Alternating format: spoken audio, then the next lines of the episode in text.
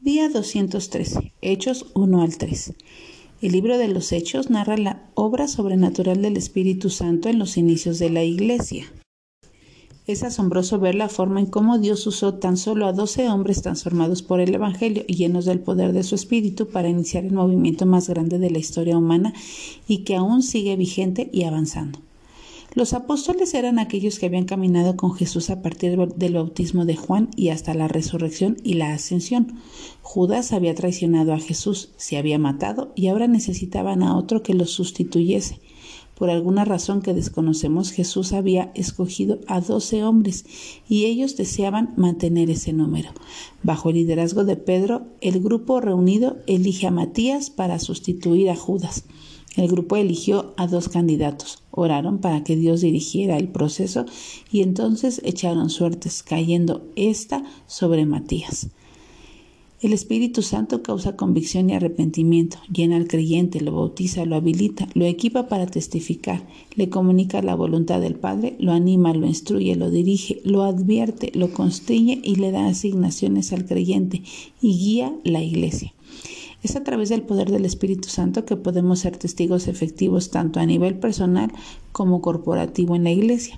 Este poder capacita e impulsa al creyente a dar testimonio del Señor. El Espíritu de Dios llena a estos hombres de manera singular, haciéndoles hablar en lenguas desconocidas por ellos, haciendo de un Pedro, es un humilde pescador, un hombre lleno de denuedo y luz para predicar el primer sermón registrado en la iglesia, haciendo alusión a las profecías del Antiguo Testamento proclamando y exaltando a este Mesías prometido. El sermón estaba tan ungido que muchos se llenaron de convicción y solo preguntaban, ¿qué haremos? Ante lo cual Pedro les mandó, arrepiéntanse y bautícense en el nombre de Jesús. Dios mismo iba añadiendo a la iglesia, por obra del Espíritu de Dios, se añadieron en un día tres mil personas a la iglesia.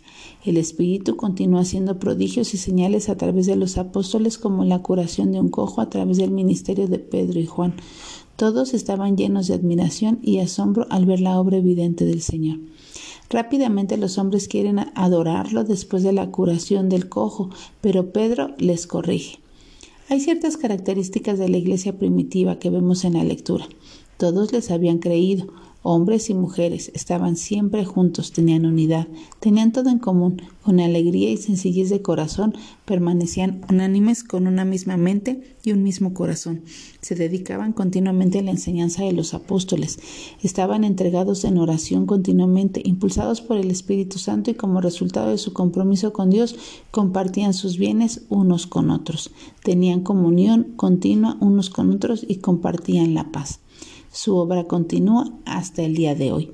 Él sigue siendo la cabeza de este movimiento que inició después de su resurrección.